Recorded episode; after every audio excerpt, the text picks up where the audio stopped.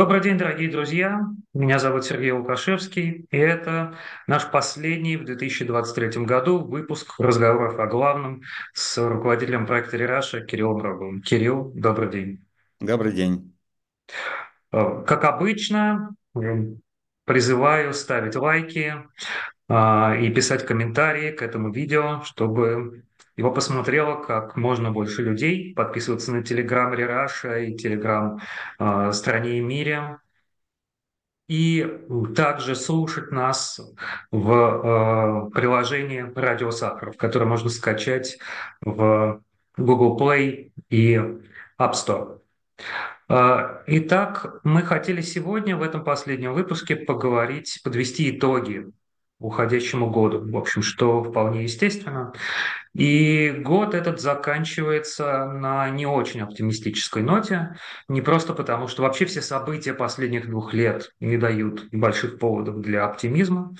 Они все, в общем, про драматические события, про трагические события, печальные, даже, не побоюсь этого слова, кровавые. А, но, тем не менее, в конце последние месяцы 2023 года мы наблюдали какое-то сгущение, как мне кажется, а, сгущение негативных тенденций в пространстве, в первую очередь, Украины-российской войны, которая нас интересует больше всего.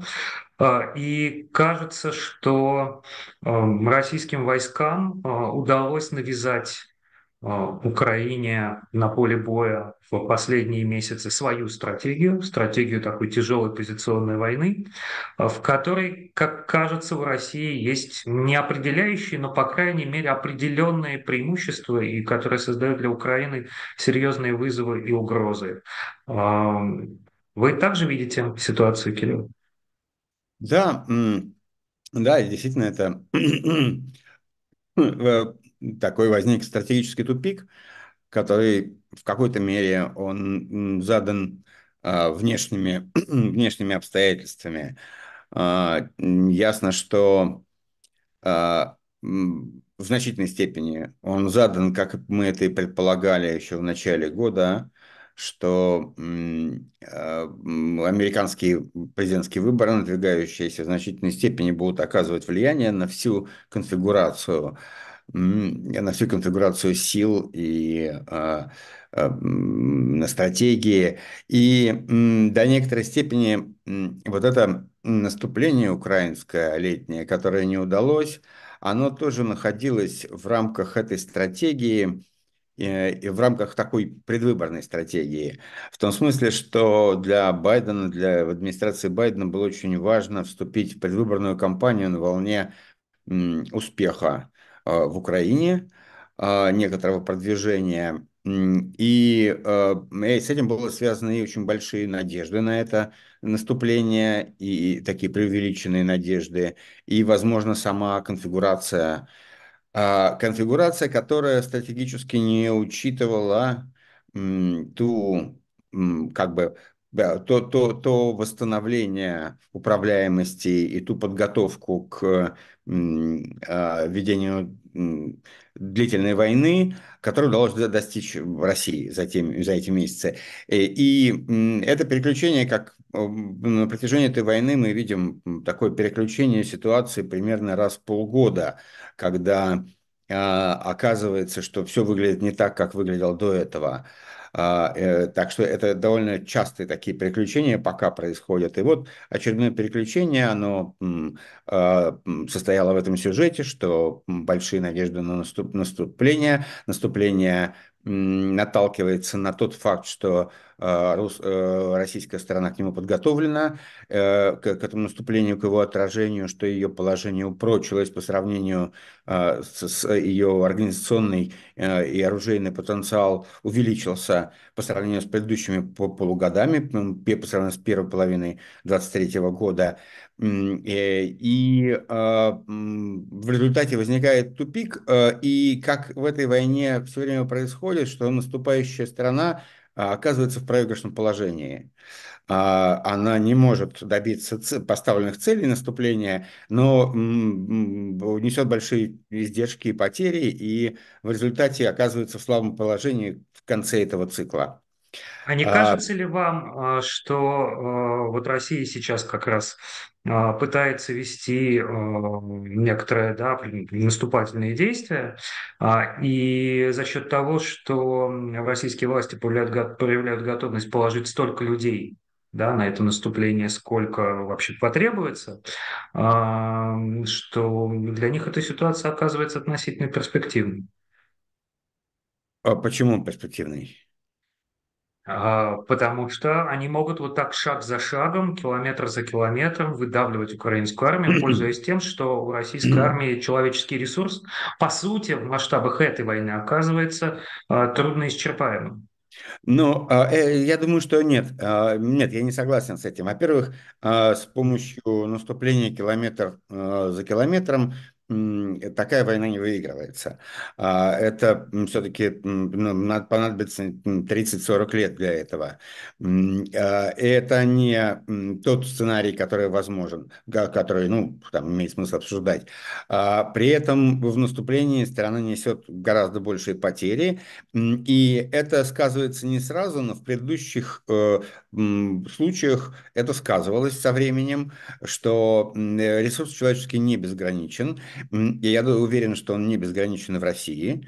Э, И большие потери в ходе наступления, они ведут к и исчерпанию человеческой силы, и исчерпанию военной техники и а, возможностей и вооружений. И, и пока было так, что наступающая страна оказывается в более слабом положении.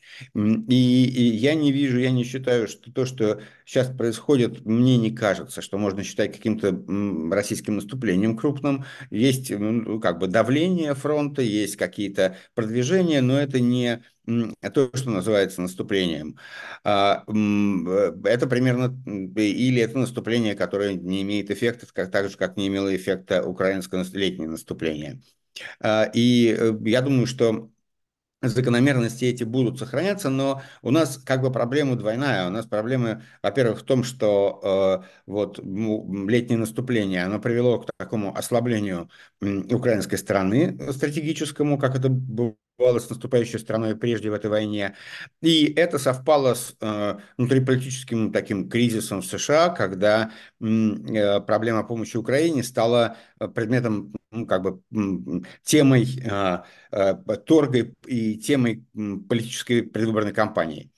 И в связи с этим как бы помощь э, застопорилась, э, и вот совпадение этих двух факторов, э, оно и создает такую неприятную ситуацию. Действительно, как бы в оценках последнего времени э, все аналитики говорят о вероятности не невероятности, а возможности поражения Украины. Э, Это такая динамическая ситуация. Представление о том, что война в тупике, оно немножко такое обманчивое, потому что это тупик временный, за которым стоит некоторая динамика настроения, психологического состояния, возможностей, ресурсов. И эта скрытая до времени динамика потом может проявляться в резких изменениях. А, и как это бывало и раньше, э, в частности, вот осенью прошлого года, когда украинская сторона вдруг оказалась в выигрыше и, и сумела продемонстрировать, сумела нанести поражение именно потому, что баланс сил, э, он сместился в ее пользу. У российской стороны не было достаточных ресурсов, чтобы на тот момент контролировать всю линию фронта, а у украинцев было уже достаточно ресурсов, чтобы пойти в контрнаступление. Вот этот вот был момент э, такой успеха. А, Ну, сейчас его нету, и, но он может появиться и с одной, и с другой стороны. Вот, и в этом смысле, конечно, мы читаем в последнее время вполне такие развернутые обсуждения того, как может э, Украина проиграть войну в этом году. Но в то же время мы помним, что вот эти вот переключения, они случались несколько раз в ходе этой войны, и нет в этом никакой предопределенности. А, Не, мы не знаем точно ни человеческого ресурса, ни ни ресурса вооружений, которыми располагает Россия, насколько быстро она может их и то и другое пополнять, и до, какой, до какого момента. Мы, я, не, я бы не, не увлекался доверием к э, э, господину Путину, который там два раза за э, свою за свой этот сеанс одновременной игры э, два раза называл какие-то такие колоссальные цифры численности российской группировки, да, там 450 тысяч э, контрактников и больше там 600 тысяч а, войска. Это, эти цифры были явно а, ориентированы западной аудитории, чтобы а, она поняла, что у него большое преимущество, и я бы не стал им верить. Но э, то, что мы имеем, это действительно опасная перспективе 2024 года ситуация, которая может привести к коллапсу, а, но э, не стоит преувеличивать при этом возможности российской стороны, и это может быть э, как-то остановлено. Здесь так важно понимать, что помимо, помимо всего прочего, это все имеет такую, ну, такую цепную реакцию, такие, такой, такие шестеренки взаимосвязанные, потому что это вот облако поражения, перспектива поражения, она, безусловно, меняет атмосферу внутри Украины и вовне, а, в том смысле, что как бы снижает такую мобилизованность и внешнюю, и внутреннюю. И мы видим, что для Украины а, сложностью сейчас является не только та ситуация, в которой они оказались в связи с э, э, вот этим вот э, тупиком, э, как в Америке, так и в Европе в вопросе стратегии и в вопросе стратегии помощи, но и в связи с таким исчерпанием э, некоторым э, эффекта ралли внутри самой Украины. Потому что мы видим, что настроения ухудшаются, они ухудшаются не, не так сильно. Прежде всего мы должны понимать, что значит, опросы, которые мы смотрим, видим, имеем и на которые ориентируемся, они могут иметь э, смещение, потому что военная атмосфера, она не способствует такому легкости представление в обществе альтернативных мнений. И как и в России, в украинском обществе есть люди, которые, возможно, не участвуют в вопросах, чтобы не высказывать свое мнение, которое не совпадает с общим. Поэтому мы видим высокую консолидацию, очень крайне высокую консолидацию в вопросах общественного мнения э, Украины там, в 22-м, в первой половине 23 -го года и некоторый спад сейчас. И мы понимаем, что этот спад, он может быть в реальности глубже, чем мы видим это в вопросах. Но в Украине ну, существует проблема с как бы э, такой назревающий кризис лидерства, в том смысле, что Украина зажата между тремя как бы реальностями. Это э, как бы война, э, мобилизация и необходимость иметь некоторую, некоторую, ну, некоторую естественную политическую ротацию, некоторую динамику политическую, при которой там общественное мнение оказывает влияние на власти. А, в общем, это, это как бы это, э, при длинной войне нужна другая внутренняя политика, нежели вот та, которая была в первый год вторжения, когда все было сконцентрировано в такой полной мобилизации.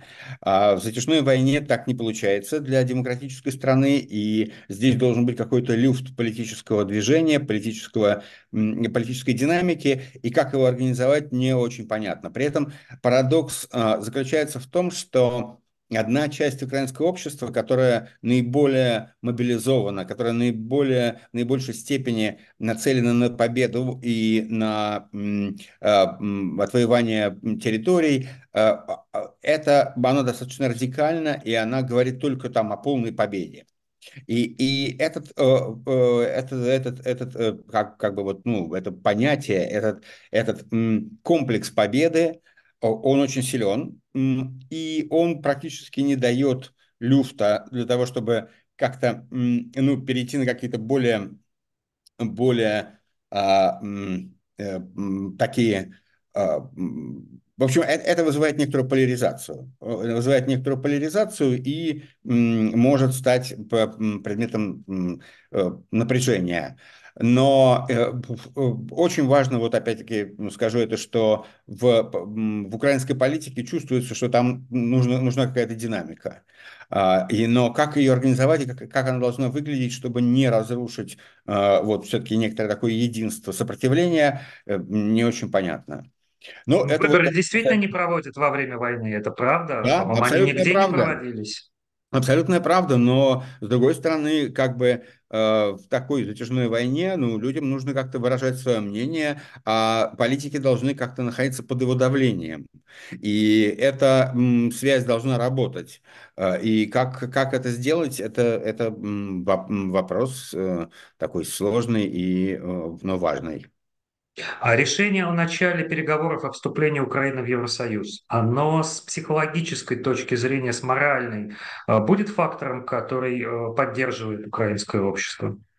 Ну, э, безусловно, это поддерживающий фактор, и это очень важно, но это как бы, это как бы выводит нас сразу на второй как бы комплекс взаимоотношений, комплекс проблем Украины и, и мира, Европу, да, взаимоотношения Украины с Европой. А, а, безусловно, это, это решение важно, потому что оно как бы, ну, оно, оно историческое, оно историческое, потому что вообще а, Европа никогда еще вот последние, последние там до основного своего, так сказать, формирования ЕС не принимала такую, кажется, большую страну и так плохо подготовленную к, к, вступлению в ЕС. И вместе с тем а, Европа столкнулась с таким абсолютно политическим императивом, что это необходимо делать.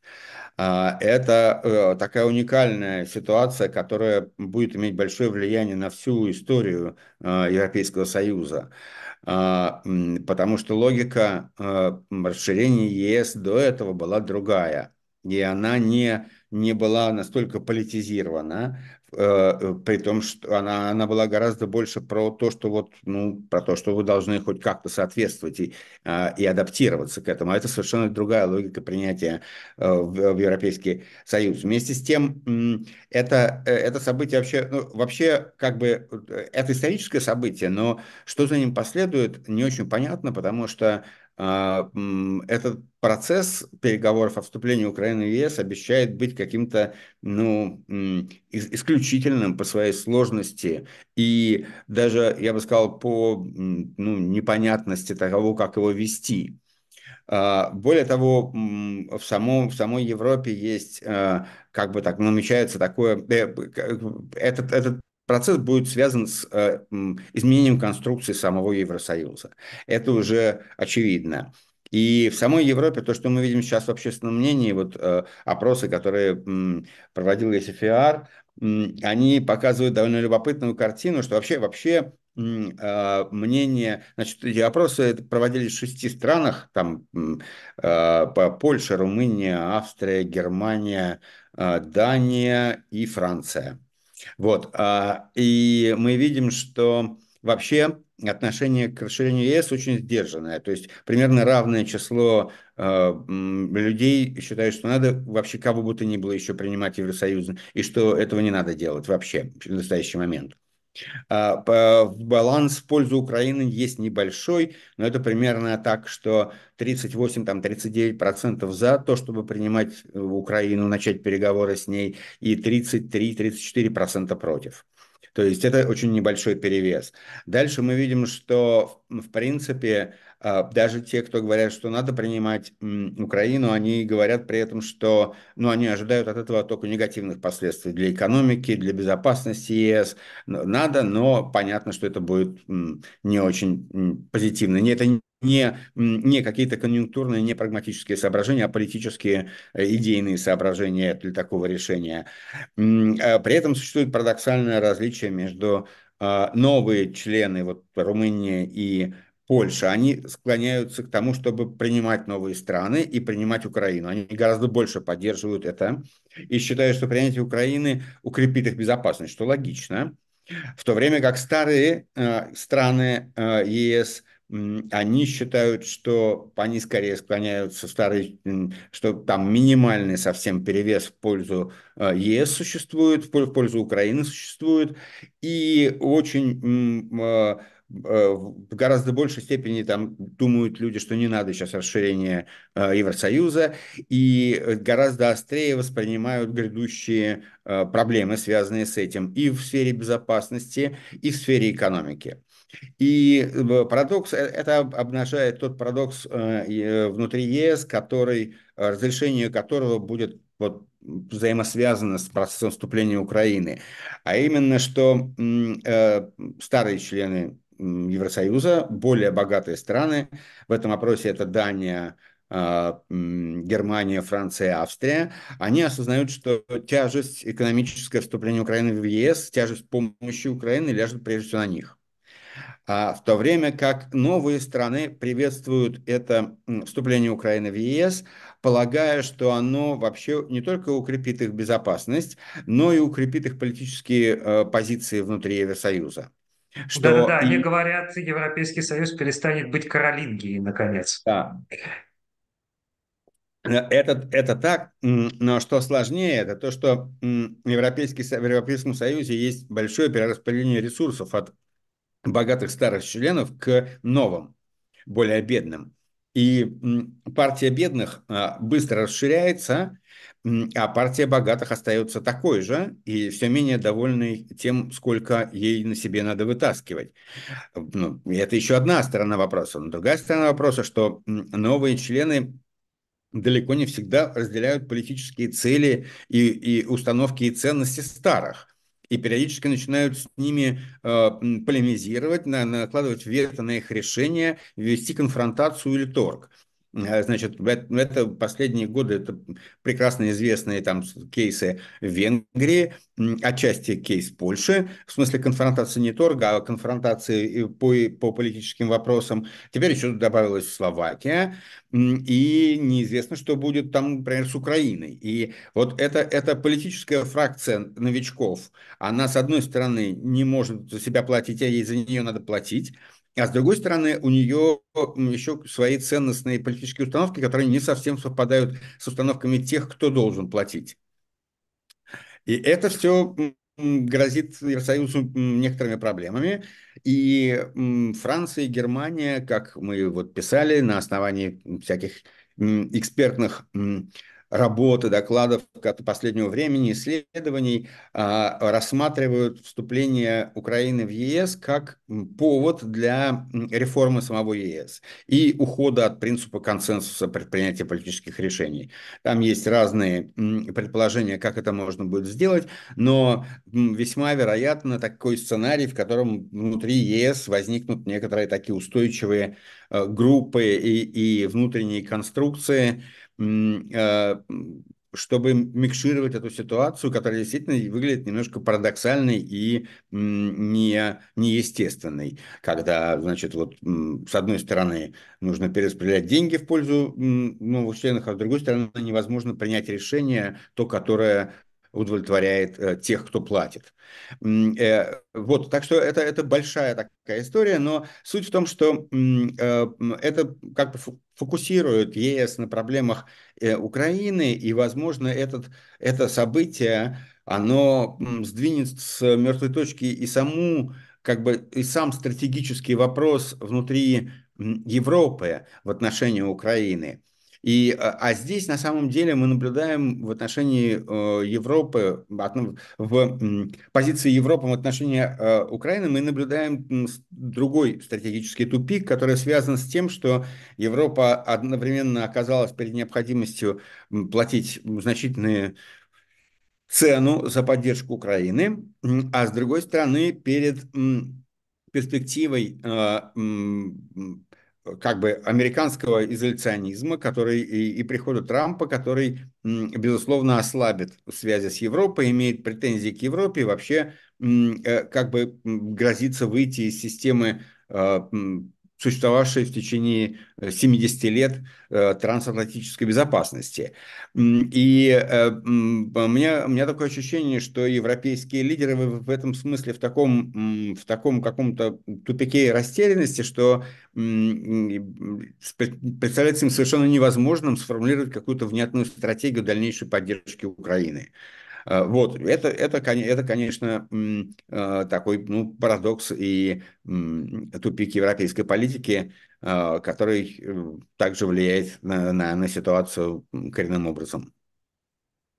Да, получается, можно даже предположить, что если бы Европейский Союз в свое время расширялся более быстрыми темпами, и Украина получила бы возможность вступить э, гораздо раньше, это бы принесло Европе меньше, значительно меньше издержек, чем э, сегодня, когда Евросоюзу приходится, с одной стороны, поддерживать с одной стороны, поддерживать Украину, а с другой еще одновременно и, собственно, организовывать ее вступление в Европейский Союз. Но мы еще поговорим может позже. Быть, может быть, я хочу да. сказать, э, может угу. быть, но э, для Европы, как политического организма, очень важно как бы дозреть э, до тех или иных мер.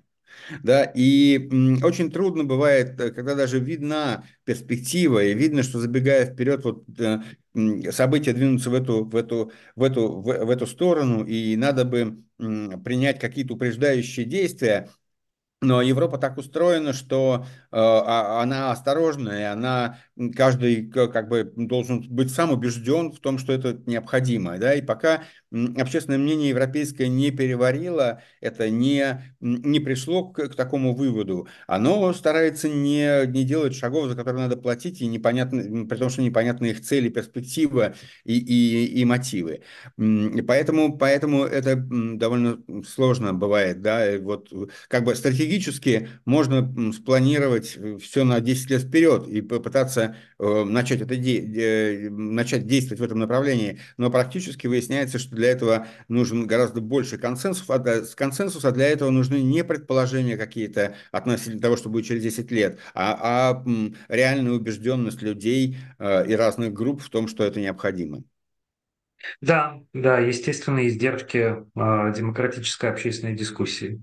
Э, давайте мы еще поговорим в, в конце выпуска о так сказать, да, о международной повестке, о глобальной повестке, но сейчас э, я бы предложил э, обратиться к России, где кажется, что вот Путин на своей э, большой пресс-конференции выглядел абсолютно уверенным в себе, э, и много раз было повторено, что и с э, санкциям Россия противостоит успешно, и на линии фронта все отлично. И с одной стороны есть такое вот это излучение неуверенности, а с другой стороны это так нарочито повторяется, что а, складывается ощущение, что это, в этом тоже есть очень большое стремление выдавать желаемое за действительное.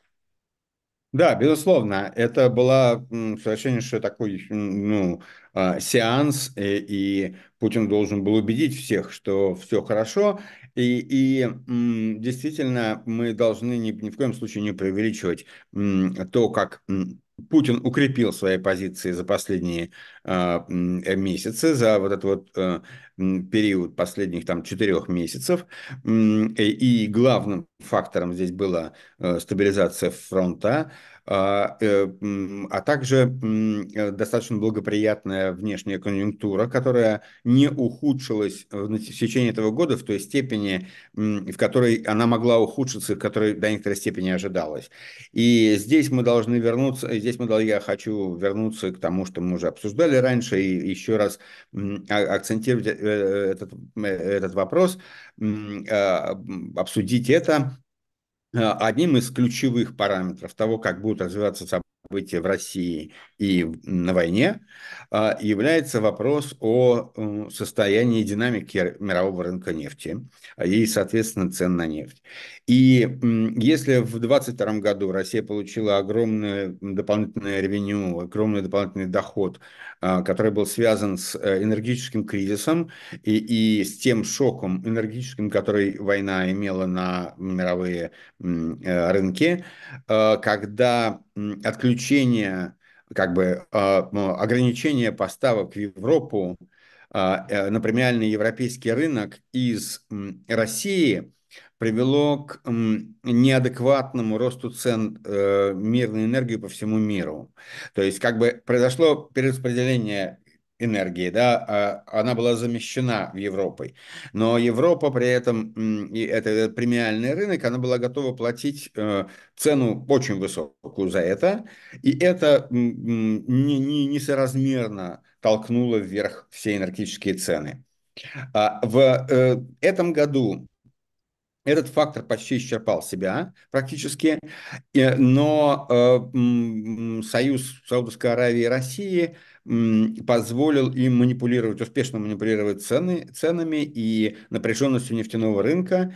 И, как я уже там говорил, а, весь трюк заключается в том, что когда рынок напряжен и а, на нем нет свободных мощностей и, и, угроза, и существует угроза дефицита, то Россия и Саудовская Аравия, а, отключая, сокращая свои поставки на мировой рынок, добивались роста цен, который превосходил те потери, которые несли эти страны из-за сокращения объемов. И эта модель, пока она работает, она позволяет манипулировать рынком, то есть позволяет поддерживать высокие цены э, на энергоносители, э, которые позволяют э, купировать проблемы войны для путинского режима.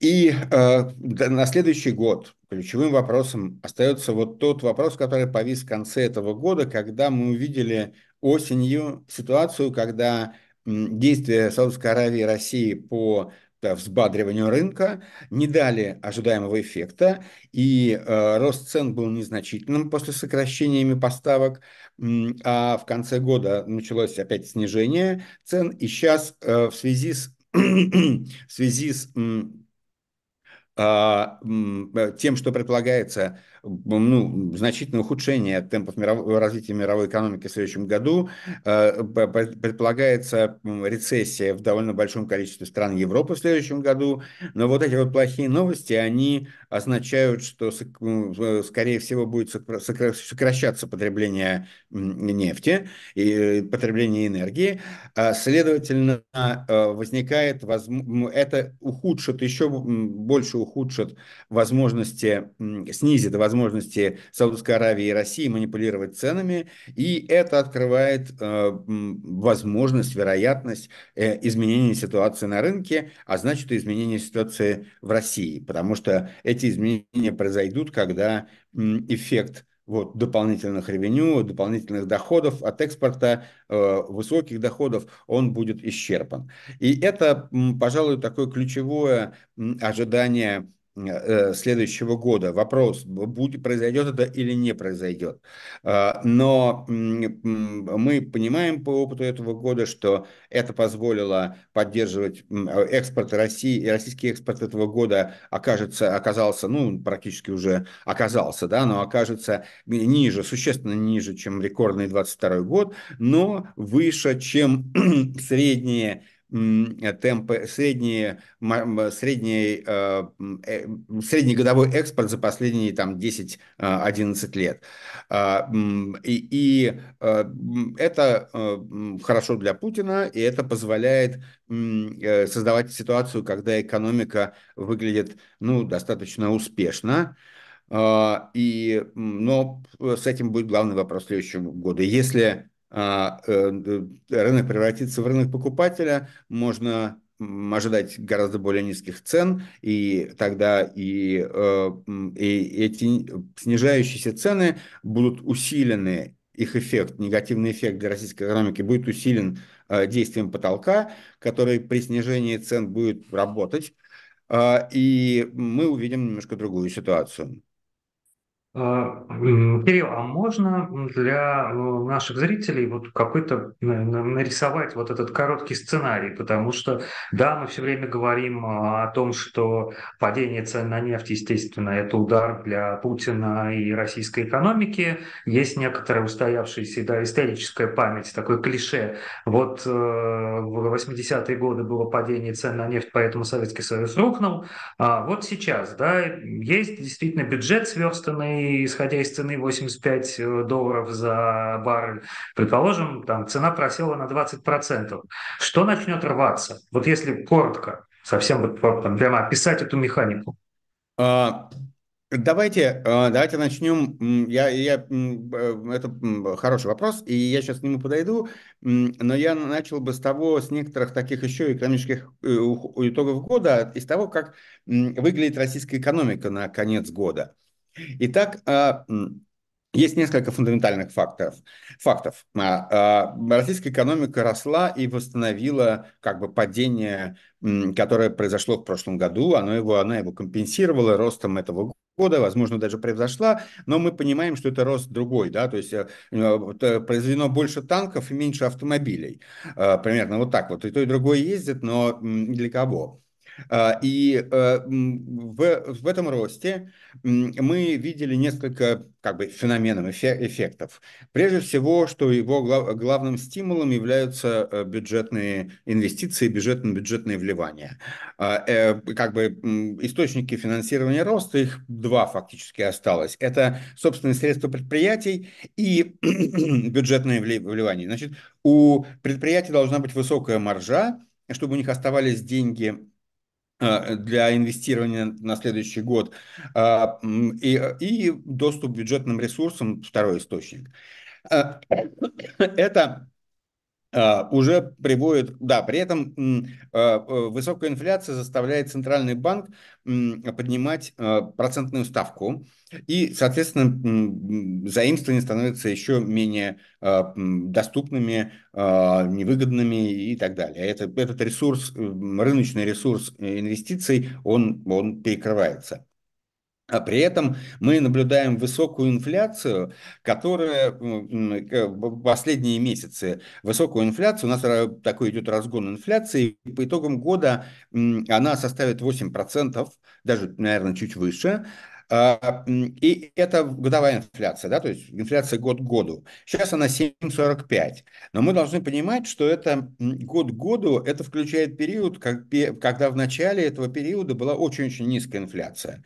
И в последние месяцы инфляция растет то, то довольно значительными темпами, рост, цены растут довольно значительными темпами. И если прочертить вот тот тренд инфляции, который есть сейчас, то это в течение года будет, ну, примерно примерно 11, 11%, то есть уже двузначная инфляция.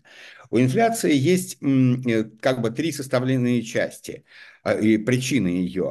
Они состоят в том, что, с одной стороны, существует э, разогретый спрос, а, высокий спрос. Э, у людей восстанавливались доходы в этом году а, после падения в прошлом, активно восстанавливались и, и э, значит, создавался спрос. Существуют э, более повышенные издержки от э, перестройки цепочек поставок и вот этой новой транспортно-логистической, новых транспортно-логистических условий. Это поднимает издержки компаний. Но в конце прошлого года и в начале этого года эти издержки не были заметны, Э, потому что для компании не были так заметны для компании, потому что там был очень низкий, э, очень высокий, да, Э, низкий курс рубля, то есть курс доллара, то есть доллар и рубль был креп, слишком крепким, и этот эффект укрепления рубля, он э, делал более доступным для компаний э, импорт, и даже при увеличившихся логистических, транспортно-логистических издержках они хорошо себя чувствовали. Сейчас, когда во второй половине года произошла некоторая деваль... Ну, заметная девальвация рубля, то эти издержки стали для компаний гораздо более болезненными, потому что теперь у нас есть дополнительные издержки издержки транспортно-логистические и э, девальвация, ослабление рубля, которое тоже повышает твои издержки на импортные комплектующие составляющие. Соответственно, издержки компании растут, а, и девальвация играет в этом значительную роль, потому что она как бы делает более дорогим импорт, и это сказывается на огромном количестве э, производств и производственных цепочек. А, э, в то же время мы видим, что экономика вышла из Э, из э, вот периода такого активного восстановления, она будет замедляться в связи с окончанием этого периода, она будет замедляться в связи с ростом э, процентных ставок и, и недоступностью кредита, и, возможно, ну да, и из-за, возможно, из-за роста издержек компаний. А, скорее всего, это будет движение к стагнации при достаточно высокой инфляции. А, которую пока не удается погасить. Это очень неприятная, ну, она пока где-то пока гипотетическая ситуация, но она весьма вероятна в, в, в следующем году. Ситуация такой стагфляции, когда у вас стагна, стагнация в производстве и растут цены. Но э, это все демонстрирует, что э, как бы экономический механизм, он, он не очень сбалансирован, и он, главное, очень не сбалансирован в источниках финансирования, потому что источников финансирования мало, и это фактически только бюджет. Что будет происходить при потере э, при потере э, части экспортных доходов. А, будет э, происходить то, что финансировать из бюджета экономику будет труднее, а, бюджетные траты надо будет стараться сокращать, потому что эти траты будут носить эмиссионный характер, то есть деньги будут печатать, они будут вести к инфляции в большей степени, чем к росту экономики. А, и чем больше этого будет, тем, тем больше этот, вот, этот, этот, этот дисбаланс будет, будет наблюдаться в экономике. Как э, я говорил уже, что, мы, что по всем расчетам, по тому, как это выглядит в бюджете, скорее всего, э, стоимость войны для российского государства приближается к 7% ВВП, это где-то там 120-140 миллиардов долларов, 150. И это значительный расход который слабо чувствуется, когда у вас экспортные доходы растут, потому что вы вполне можете этим компенсировать эти, эти потери, и которые будут очень чувствоваться, когда э, экспортные доходы будут падать. К этому еще надо добавить некоторую такую, ну что ли, потерю в России, э, некоторого такого э, макроэкономического суверенитета, да, потому что в силу политических обстоятельств у нас Э, корзина резервных валют в резервах Центробанка заменена фактически вся юанем. Э, и, а юань это не, ну, это, это частичная резервная валюта, которая используется в мировой торговле шире, чем раньше, но которая очень слаба в мировых валютных резервах, потому что это не вполне конвертируемая валюта, а ты ее э, курс немножко управляется правительством, а и в э, Китае существуют ограничения на вывод капитала.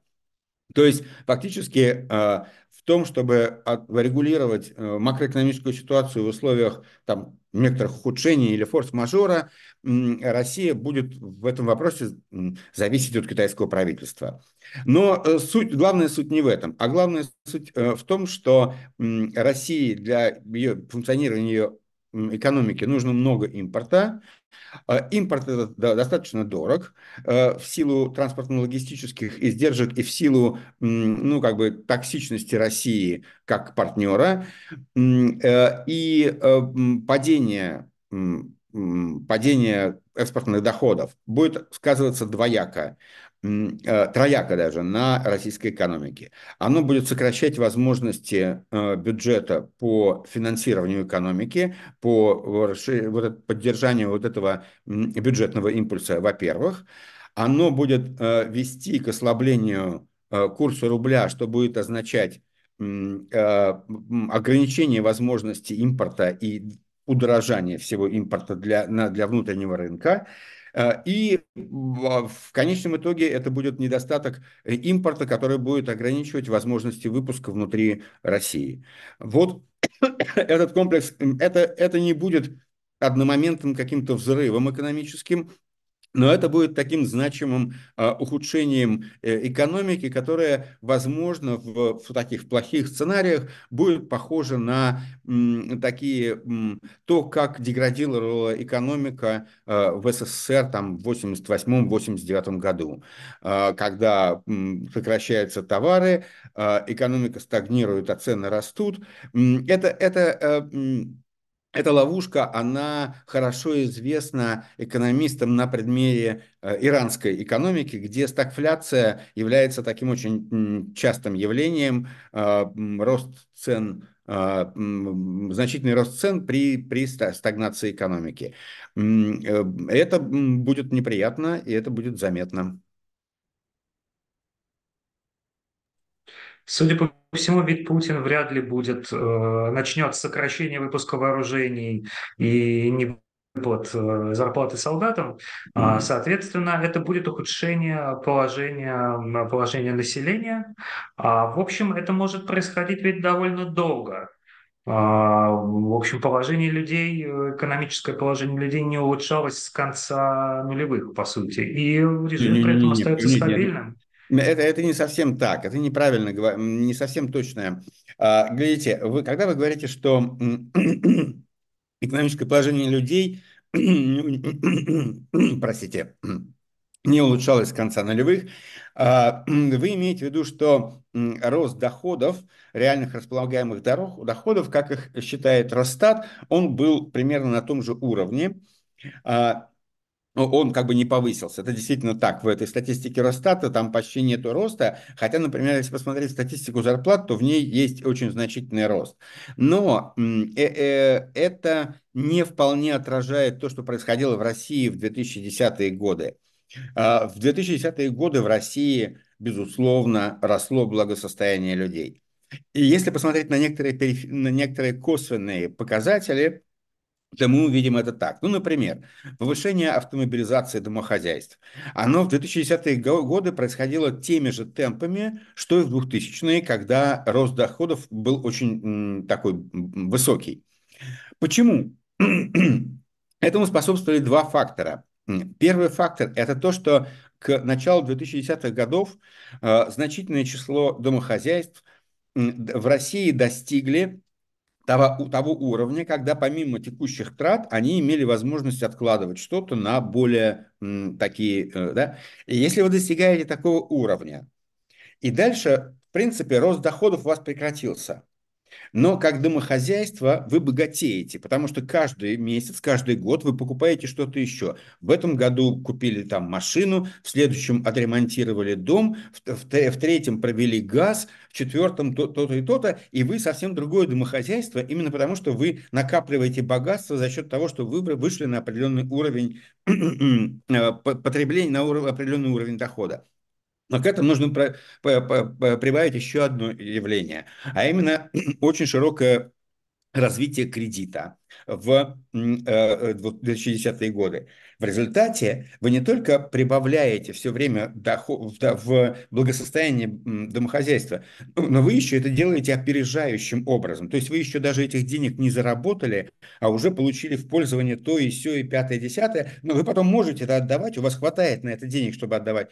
Поэтому благосостояние в 2010-е годы в России, безусловно, росло. Хотя и не росли, вот этот показатель э, роста реальных располагаемых дохода, он, он как бы не рос в статистике Росстата. Но это, да, вот есть другой механизм накопления богатства. Получается, это... что россияне действительно в следующем году, если вот прогнозы падения цен на нефть э, окажутся реальными, то они могут столкнуться действительно с реальным ухудшением, э, с реальным снижением уровня жизни, ощутимым и серьезным.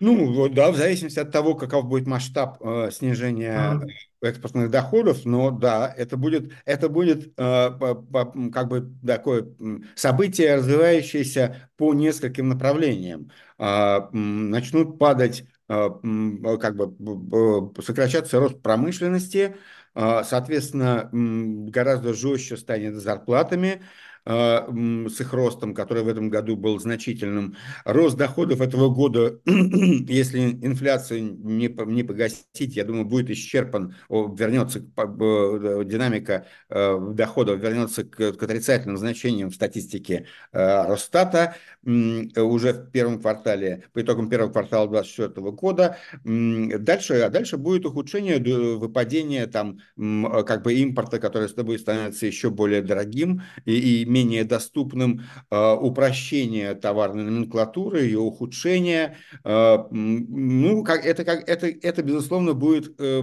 постепенный процесс. Если ничего экстренного не произойдет, то мы не увидим здесь какого-то кризиса в одномоментного макроэкономического. Но если этот тренд будет, то он приведет к значительному как бы ослаблению э, и экономики, и э, в результате с лагом э, режима, потому что в этом году был очень большой оптимизм элит, которые, которые значит, поверили, что вот ошибка Путина 22 года, которую все осознают как ошибку, что он сумел ее разрулить и, в общем, ее последствия купировать. И в этом смысле в общественном мнении и в ожиданиях элит возникла такая другая дилемма, которая э, видна там из качественных исследований э, и которую можно вообразить, э, наблюдая за динамикой общественного мнения, что в принципе люди хотели бы окончания войны, и, и таких людей много, это большинство. Большинство в России – это люди, которые ждут окончания войны, но не могут, считают, что они ничего не могут сделать для этого. И еще один важный момент – они опасаются а, а, окончания войны, ну, как бы как, как поражение России, как непредсказуемые цепи действий, и они очень бы хотели, чтобы Путин сам закончил как-нибудь войну. И все вернулось бы назад, и это не было бы большой издержкой, ни внутреннего конфликта бы не было, ни там поражения, унизительного поражения на фронте, э, э, и, и издержек в связи с окончанием войны. Они боятся, потому что война сейчас стоит им недорого, но она мешающая заноза. А, а, они хотели бы, чтобы начали снимать санкции, чтобы как-то все нормализовалось, но вот этот вот как перескочить в послевоенное время, они не знают и боятся этого момента, боятся его негативных последствий и мечтают о том, чтобы Путин сам завершил это каким-нибудь образом, не не больным для них.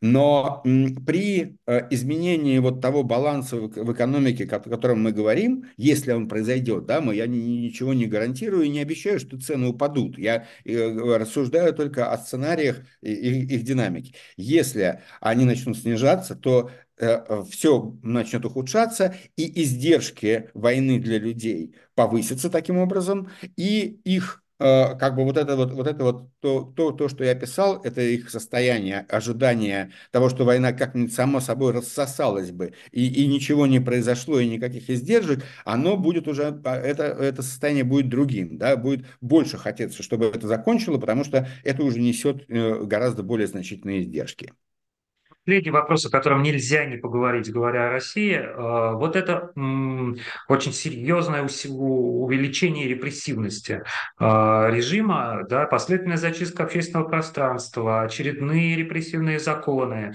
А это в определенной мере подготовка к возможному, к возможным трудностям для режима, да, вот к такому плохому сценарию. Ну, я не знаю, нет, это, это э, как бы это, это такой мордор, и это обратная сторона страха. А, какое-то неистовство, идейное репрессивное неистовство, оно связано и со страхом режима. Оно со, связано со страхом, со страхом, то, что кто-то скажет, что король голый, потому что, а, как бы, да, а кто, ну, со страхом ответственности за войну. И, и этот страх очень силен. Он очень силен, он дает режиму решимость, придает режиму решимость, а, придает репрессивную решимость, а, заставляет режим выстраивать свою коалицию, как бы, ну, там любые убийцы могут быть ее участниками, потому что нам нужно это выстоять вот, и, и задушить это, эту, эту возможность ответственности. Перспектива ответственности, она очень сплачивает вот эту часть элиты, которая чувствует, что на ней это кровь, на ней, на ней это все повестка нависнет. И мне кажется, что это вот репрессивность и это идеологическое безумие, которое мы наблюдаем сегодня в России, это функция вот этого страха, функция ответственности за там 100 тысяч убитых только россиян, да, за убитых украинцев, за несколько сот тысяч покалеченных войной. Э, э, эта ответственность, она, она э, вот порождает такой, такой, такое неистовство, такую агрессию, репрессивную агрессию, как я бы, я бы это назвал. И поэтому у нее нету, она, она движима не не какими-то прагматическими соображениями, да, то есть это прагматические соображения, да, что ты опасаешься измены, ты опасаешься вот, что это прорвется, ты чувствуешь, что это бродит в людях, что они про это думают. И это, кстати, такая неприятная вещь, которую мне начала мститься как-то вот в последние как раз э, а, месяцы, что Э, э, хотя раньше я всегда, раньше мы в большей степени считали, и это даже оказывалось больше, чем мы предполагали, что э, репрессии были рациональные. То есть было это вот то, что Гриш, кажется, Охотин назвал эффектив, как эффективный уровень репрессий, как-то так он выразился, что, ну, что власти все время думали о том, чтобы не переборщить с репрессиями, надо как-то, как бы, надо, репрессии должны быть умными, а, они должны максимальный эффект оказывать при минимальных как бы масштабах. А, э, да, вы э, говорили раньше, что вот излишние, э, слишком жесткие репрессии вызывают сочувствие, да, поэтому да, да. нужно как-то пройти да, между стремлением подавить несогласных и одновременно не затронуть основную массу населения. Да, э, это, это безусловно так, но вот это вот, э, э, вот эта вот другая логика репрессий, когда они основаны на а, опасении разоблачения, на опасении разворота, на опасении возмездия, она Э, более опасна, потому что в ней есть некоторый иррациональный элемент возникает. И он как бы, ну, я не могу сказать, что какие-то у нас у меня есть данные, чтобы вот подтвердить это, но это, это возможность, это, это, это опасность э, иррациональности, она, она, она присутствует, потому что, например, ну, мы понимаем, что там сталинские репрессии в чем-то были иррациональны. В чем-то они были рациональны, потому что они там, например, позволяли произвести ротацию элит. С другой стороны, даже для ротации элит, в общем, а, неизвестно, нужно ли было такое радикальное средство. Они там подрывали э, экономические возможности и репрессии, они подрывали управленческие возможности, они подрывали э, там уровень подготовленности России, Советского Союза к войне. А, то есть в них была, безусловно, большая большая иррациональная часть. Э, и это некоторая опасность вот именно вот такого э, развития событий, э, такого иррационального, иррациональности репрессий, замешанных на страхе и подозрительности. Потому что, как мы помним, например, что сталинские репрессии также рождаются из вот этого страха перед поражением, ну, как считают некоторые историки, например, Хлевнюк, это, я, это не, как бы не до конца для меня выглядит убедительно, но логика, что страх пятой колонны возник из поражения значит, э, коммунистов в, войне, в гражданской войне в Испании, вот, и, и дальше был спроецирован Сталиным. Такое предположение есть, и э, это, это тоже такое обнажает иррациональную логику, логику иррациональности репрессий. А, ну, и... еще, еще я думаю, что у Сталина то же самое был за плечами страх, исторический страх поражения в э, Первой мировой войне, по сути, и революции, которую они сами же совершили. А, и, конечно, было стремление а, подавить любую возможность народного выступления. Но давайте мы вот э, перейдем к совсем завершающей теме нашего сегодняшнего разговора. Вы сказали, что действительно есть стремление как-то выпрыгнуть из этой военной ситуации, а, и без потерь, с минимальными потерями и с минимальной ответственностью. И я бы сказал, что нет, это категорически невозможно, никто не допустит, чтобы это произошло. Но а, в последние месяцы, глядя на то, как разворачиваются вот глобальные мировые события, и как разворачивается ситуация в США, о чем вы говорили, предвыборная, о чем вы говорили в начале разговора, что вместо двухпартийного консенсуса там идет э, предвыборная, а, предвыборная борьба, мячиком в котором оказывается столь необходимая Украине помощь. А, вот э, как, э, да, эта ситуация показывает, что может быть, если один за другим возникают кризисы наподобие израильско-палестинской войны в Газе, а, да, есть действительно риск прихода Трампа с его идеями в, Америке к власти. А, как это, к чему мы подошли, собственно, в этом, да, с этой, в этой глобальной картинке, и что мы можем увидеть в следующем году? Ну, вы знаете, мы сегодня в Раша опубликовали такой обзор такого смешного индекса, называется э, индекс геополитических э, рисков, да, или индекс геополитической напряженности. А это такой, э, такая машинка, значит, построенная там э, экономистами американскими э, на основании базы данных прессы, и она как бы считает, как вот, ну, насколько конфликтной является среда по, по прессе, да, по сообщениям прессы, по ее а, и э, по количеству вот статей, заголов... статей, которые описывают негативные события, какую-то войну, там, столкновение, вот, ну, все, все, что является вот таким вот. А, и там и он э, с 1900 года до настоящего времени, правда, он такой немножко кривенький в том смысле, что там э, в Э, э, ну, в, 19, в 20 веке значительная часть построена на американской печати, и таким образом там немножко есть смещение в пользу э, американского взгляда, не европейского. То есть для них немножко дальше европейские дела и такое смещение. Но так или иначе он что-то показывает, и как бы, если вот ориентироваться на его показатели, то это Э, как бы у нас есть, безусловно, рост э, вот, конфликтности среды, конфликтности мировой среды, а, и там все другие такие обзоры конфликтные ситуации, они все показывают, что да, резкий рост э, в, за эти два года наблюдается, значительный рост. Но, в принципе, с точки зрения такой долгой ретроспективы на 130 лет, это не что-то экстраординарное.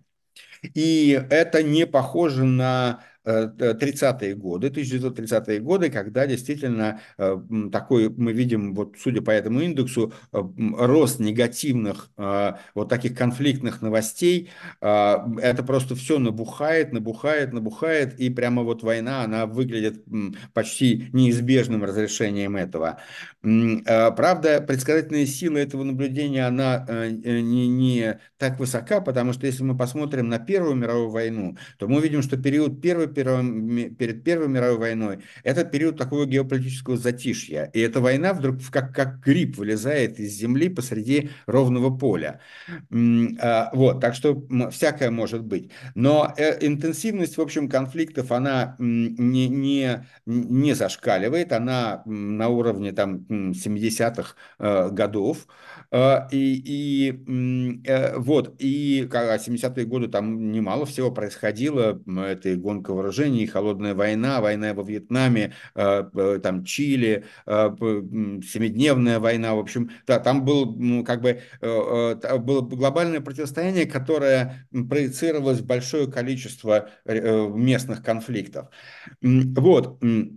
Э, если э, мы, конечно, находимся в эпицентре этой конфликтной э, среды, потому что конфликтные очень близки к нам, да, но мы посреди российско-украинской войны, мы очень как бы близко от нас, скажем, конфликт в, в, между Азербайджаном и Арменией, очень близко для нас и то, что происходит в Израиле и в Газе, но если посмотреть э, глобально, да, и, и, но, но в большей степени, вот судя по этому индексу, мы все-таки похожи на, э, это больше похоже на динамику холодной войны, э, чем на такое назревание горячей войны.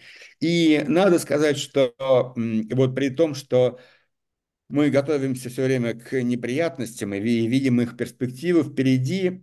Э, если посмотреть так на этот год а, объективно, были, было очень э, напряженно, было очень, несколько очень таких взрывов, а, но и э, все же надо сказать, что, ну, например, а, например, в китайско-американских отношениях в этом году как бы, ну, возникла некоторая такая, я бы сказал, не эскалация. Да, ситуация не эскалации их.